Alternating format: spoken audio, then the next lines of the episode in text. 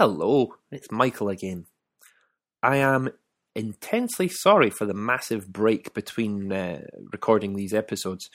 I have lots of excuses, as I probably said before, actually, but those aren't really relevant or probably even very interesting for you. What I'll try and do is get all of the remaining episodes recorded and posted as soon as possible. In the meantime, sorry again. Enjoy, if you can, this episode about people dying and the way that the media report football supporters. Ciao, ciao.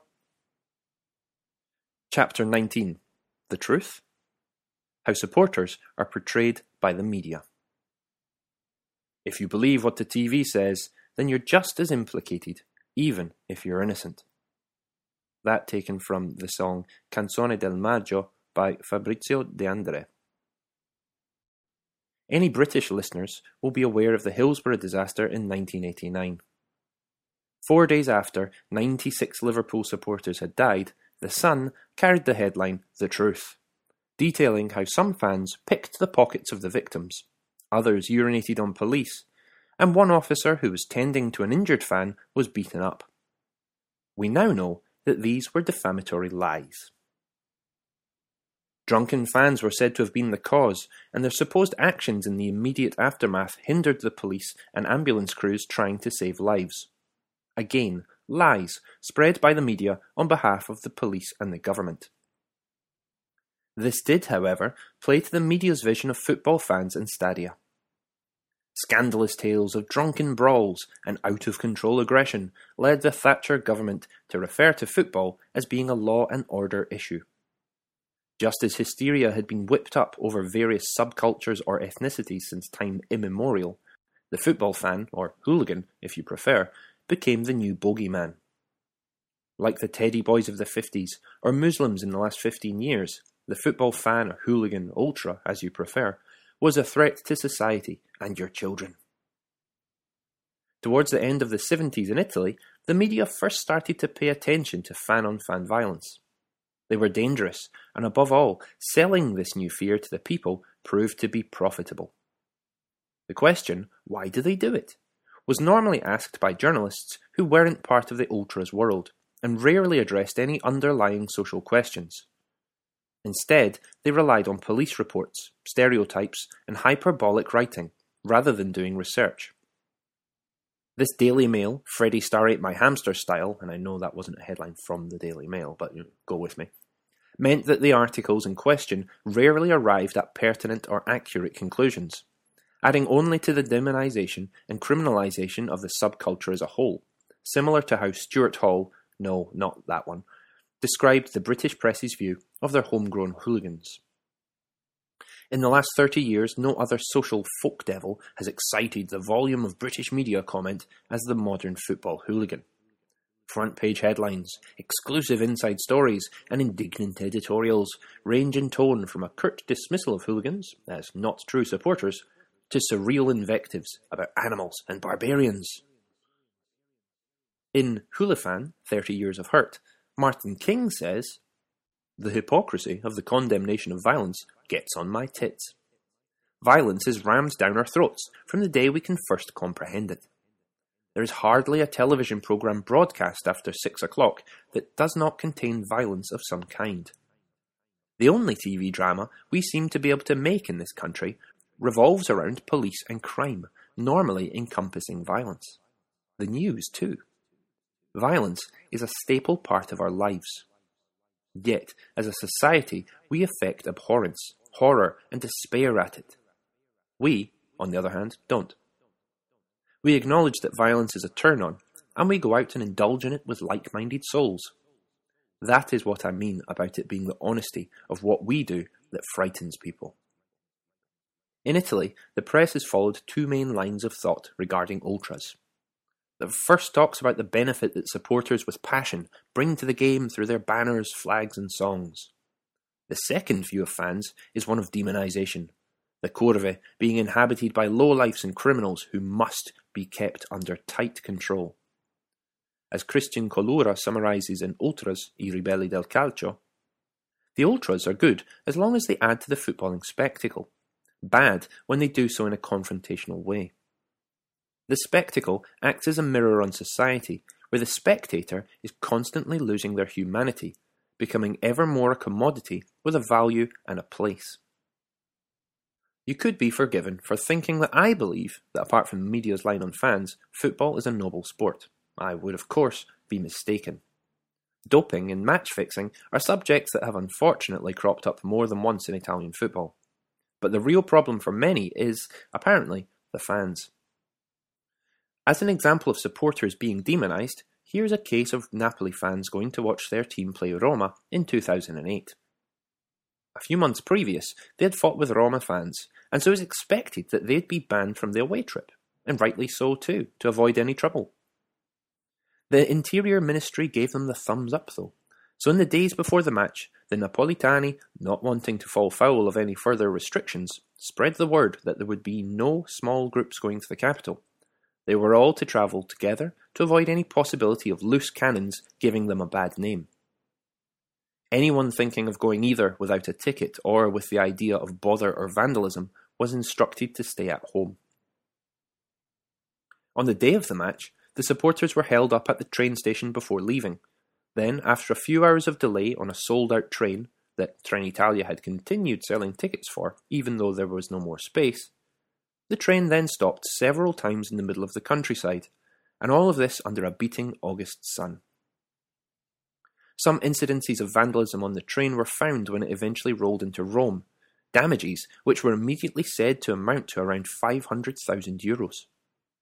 After getting checked, this was downgraded to some damaged curtains, a broken toilet, and two smashed windows.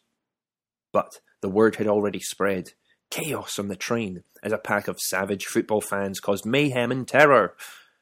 This came as a surprise to two Austrian football journalists who were on the same train for the match, and later on in the evening answered panicked calls from colleagues and loved ones who thought they'd been kidnapped by the ultras.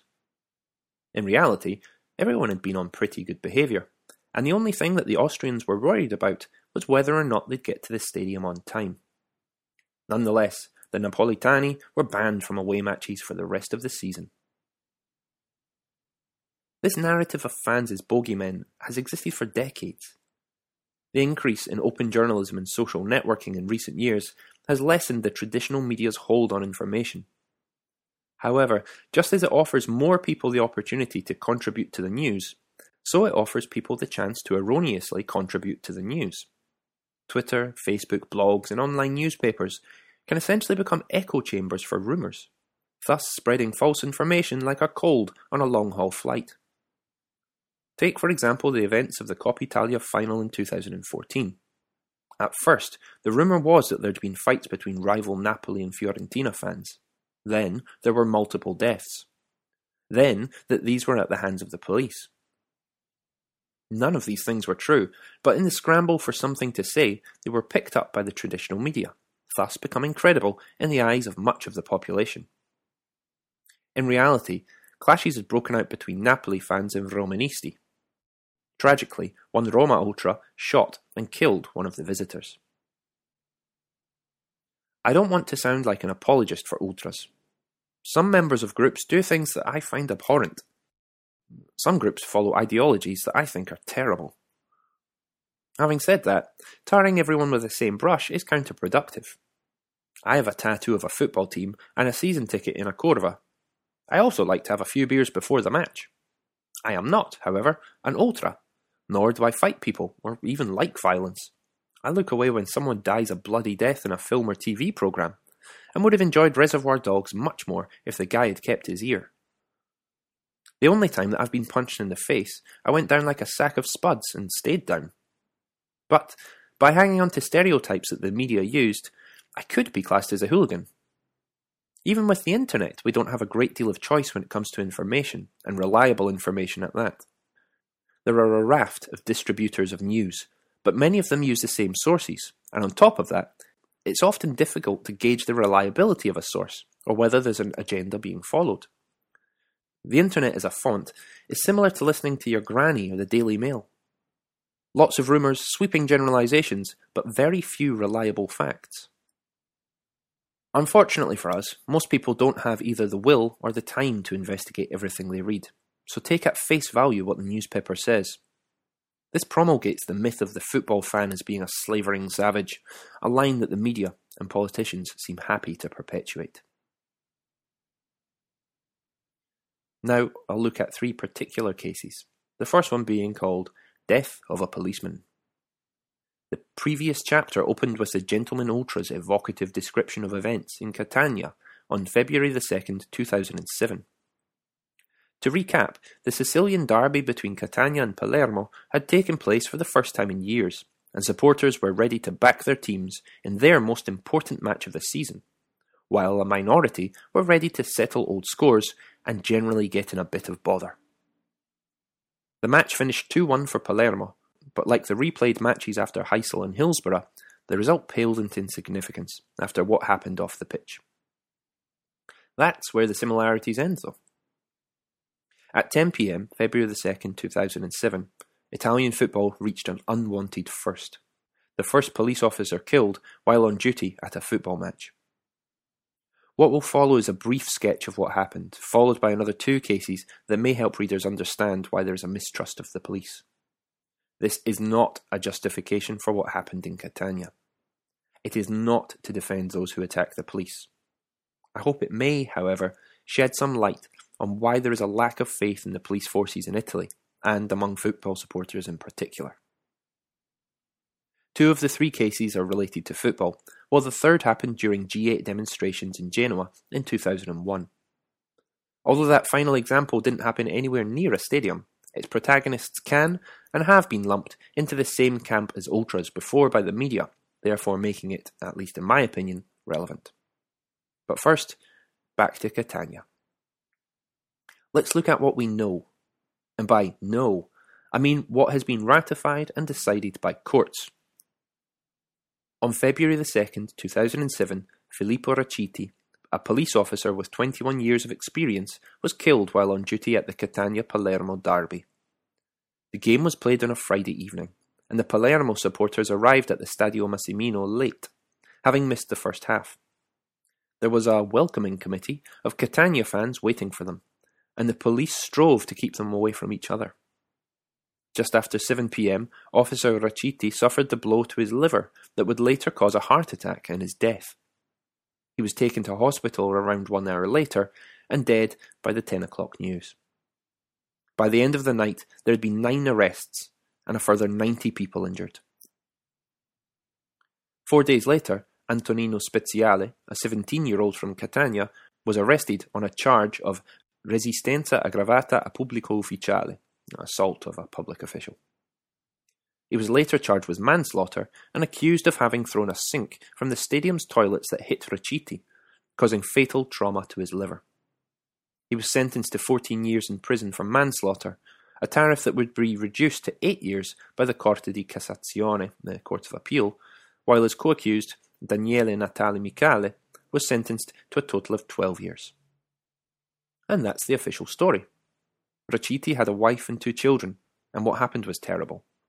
No one should die for a football match, particularly when they're just doing their job and trying to keep the peace. When I went down to Catania, quite a few people brought the subject up and were united in telling me that the official story was not the whole story. They also added that Speziale was not an angel by any means, but that equally he wasn't a killer. That's all gossip and hearsay, and as previously noted, the courts have spoken and found him guilty. Looking at the various statements taken afterwards, however, there are a couple of contradictions that Simone Nastasi examines in his book Il Caso Speziale. The most glaring would be a change in statement by Officer Lazzaro, one of Raciti's colleagues, who was there on the night in question. According to his first written statement, he, Raciti, and two other officers were in their Land Rover Discovery squad car when a flare was thrown at them. It went under them, and Raciti and the other two officers got out as his vehicle filled with smoke. Lazzaro put the car into reverse to move away from the smoke, and as he did so, he heard a bang on the car and saw Balsamo, one of the other officers, with Raciti to my left and Raciti moving his hands to his head. When questioned about this by the defence lawyer in court, Lazzaro's accounts of events had changed. The bang, Italian word botta, had become a boom, Italian word boato. and Raciti wasn't on his left moving his hands to his head anymore, but was instead more than 10 metres behind the car, staggering near barriers. There were further discrepancies in his testimony regarding the action of other people on the scene.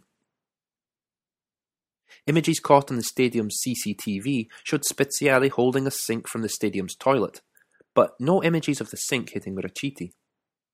Forensic evidence turned up flecks of paint on Inspector Raciti's jacket that couldn't be linked to the sink, but were roughly consistent with the Land Rover's paint colour. The inspector's autopsy showed that he had died from a heart attack following a liver hemorrhage and broken ribs, but another medical examination suggested that his death was instead caused by a blow to his chest. Of the CCTV evidence of Speziale with sink in hand is pretty compelling. If there weren't any images or witness statements that saw him throwing it and then it hitting Raciti, it doesn't seem the safest conviction. I am, of course, not a lawyer, but the change in statement from Raciti's colleague, Lazzaro, and what he said in his first statement could lead us to think that the blow that would go on to kill Raciti came from the reversing Land Rover Discovery and not the sink. Lazzaro's first statement was made at 2:55 a.m. of February the 3rd, so it could equally be the case that tiredness or stress caused him to misremember. Moreover, if Speziale was not responsible for the officer's death, it's not clear why they would pursue a manslaughter charge against him. I don't intend to fight for Speziale's innocence, as his case was brought in front of multiple courts before arriving at the final ruling of his guilt. However, given the apparent uncertainties in Speziale's conviction, as an example of the doubt and mistrust that surrounds the reliability of the police forces and the judicial system, the Caso Speziale is one of the most notorious examples yet in a catalogue of suspicions. Death of a fan. From a police officer dying to a fan being killed later in the year. 2007 was truly an annus horribilis for Italian football. On the 11th of November, a police officer shot and killed a Lazio fan, Gabriele Sandri. He and a group of friends had been travelling from the capital to Milan to watch Lazio play Inter. Just after nine in the morning, they stopped at a service station near Arezzo, where they bumped into a group of Juventus supporters on their way to a different match. The scene descended into violence, and hearing some commotion, a nearby police officer, Luigi Spaccarotella, went to investigate. He saw the Juventus fan's car speed off, followed by the Renault Scenic that Sandri was a passenger in. In an attempt to stop the Lazio fan's car, the officer fired one shot from his revolver into the air, and then, pointing his gun at the car and gesturing it for it to stop, he heard the gun, his gun, fire again. This second shot hit the car. Sandri died from the subsequent gunshot wound to the neck. In comparison to the death of Raciti, this case was more open and shut. The Department of Public Security, a branch of the Italian Interior Ministry, didn't believe Officer Spaccarotella's version of events, i.e., that he didn't mean to pull the trigger the second time and that it had all been a terrible accident. He was found guilty of manslaughter and given nine years and four months in prison. Much like Speziale, Sandri was most likely not a saint. Shots being fired, however, were a measure that the situation probably didn't warrant. The officer wasn't in any clear danger as the fans had been fighting amongst themselves, and he was a distance away when he pulled the trigger. According to his friends, Sandri had been sleeping in the back of the car while they had been fighting. The investigators cast doubt on this, suggesting that he had stones in his pockets, and his friends weren't telling the whole story. Unlike the Raciti case, the media's response was one of shock rather than anger. While newspaper reports in the days immediately afterwards carried some suggestions that the Laziali travelling with Sandri were armed for trouble, they generally avoided hyperbole. That was to come, though, as Sandri's death sparked violent protests against the police from Bergamo in the north all the way down to the capital. At last, we can call them terrorists, ran a headline two days later reporting arrests, violence, and vandalism caused by hooligans, ultras, vandals, and terrorists. The ultra as a bogeyman had returned, as one journalist noted, to get revenge for Carlo Giuliani and Gabbo, Sandri's nickname, killed at a service station by a police officer, but, above all, to destroy. It's a war brought by vengeful youth that don't have anything and don't relate to pacifism or sane supporters. Again, defending the people who attack police or set fire to police stations is not what I want to do. However, the rest of the article, while expressing fears about what might happen in the future, answer nothing much happened, didn't try to get to the root of why this vengeful youth felt this way. It hinted darkly that the trouble was down to ultras and a political element from the far right, but didn't expand on this. Of course, in a newspaper, there isn't infinite space to explore the whys and wherefores in detail, and as we've already seen, the media's portrayal of supporters and ultras veered between smiling flag wavers and drooling knife wielders. But this simplification and criminalisation of them as a whole does nothing to help. If anything, this kind of reporting glosses over the root problem a disconnect between the police and those they should be protecting and serving, while further demonising an easy target and promulgating a sense of fear and threat. And finally, death of a protester. In writing about the repercussions of Sandri's death, the journalist drew on the name of Carlo Giuliani, whose own death is the third case we'll look at here. It is completely unconnected to football, but there are parallels that can be drawn from it without any great effort or leaps of faith. In July 2001, the G8 summit came to Genoa amid a huge police presence and were met by an estimated 200,000 protesters.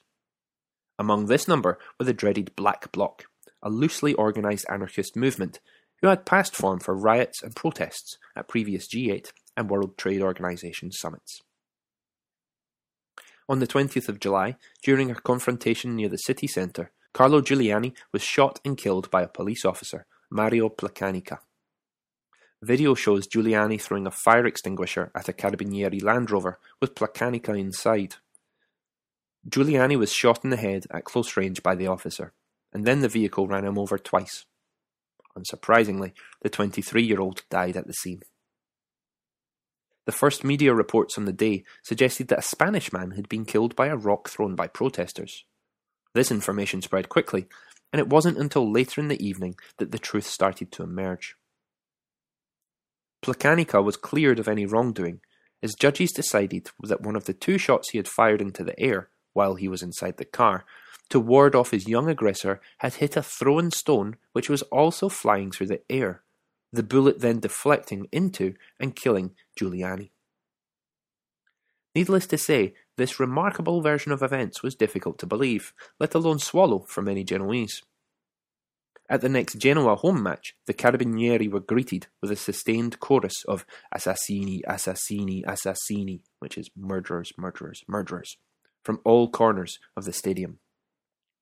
The controversy over the police's behaviour that day didn't end there. They abused detainees at a local prison and conducted nighttime raids on centres hosting protesters and journalists, most notably in two schools. In the 2003 investigation into events, the city's deputy police chief admitted to being involved in planting Molotov cocktails so as to justify the school raids, and also faking the stabbing of an officer to frame activists. Rory Carroll, the British journalist who was in Genoa reporting for The Guardian, wrote four days after Giuliani's death that the consequent raids had, according to an Interior Ministry source, turned into a revenge attack by police, venting their frustration after two days of failing to control looting and thuggery. The national consensus on events in the days immediately afterwards was pro police. An opinion poll showed that a majority of Italians felt that the police had been too lenient. But where would this idea come from? Perhaps the media feeding people inaccurate reports and half truths. That's not to say that the media were necessarily the driving force behind this misinformation, as their sources had to come from somewhere. But, as has already been argued, violence and fear sells, and so are at least complicit in the dissemination of inaccuracy. If we give the media the benefit of the doubt regarding the events in Genoa, which, for the duration of the summit, had eventually become a militarized zone, then we need to consider who was giving them information, and to what end. Again, following this line of thought, we arrive at the forces of order, the police and the state. It would be easy to slip into a state of paranoia if we believed that the institutions that should be protecting us were actually misleading us, and undoubtedly there were riots and street battles in Catania. There was a fight in a service station in Arezzo. There were violent protests in Genoa. But as long as the police are seen, or even imagined, to use unnecessary force or to be involved in cover ups, then there will always be a part of society that kicks back. Once again, I'm not saying that these parts of society are right to do so, or that Speziale, Sandri, or Giuliani were innocent paragons of virtue. Nor would I like to belittle the loss that Ricci's widow and two children felt, and continue to feel either. A fair bit of gossip has been written about her, a lot of it mean spirited, but no matter how happy the family were or weren't, those two kids don't have their dad anymore. And if Speziale is innocent, his parents have lost him for the duration of his jail sentence too. Sandri and Giuliani's loved ones lost their son, brother, nephew before they'd had time to find their way in life. Sadly, all of these cases resulted in loss and heartbreak, and no matter what was reported, who was convicted, or what subsequent measures were taken, they were all tragic incidences of unnecessary and premature deaths.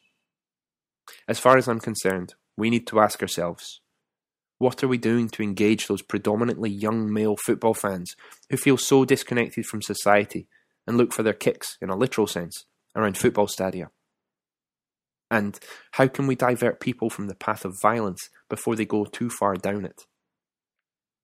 Finally, is the idea that football fans being dangerous criminals more or less believable or palatable than the idea that a bullet could be deflected off a flying stone and hit someone in the head?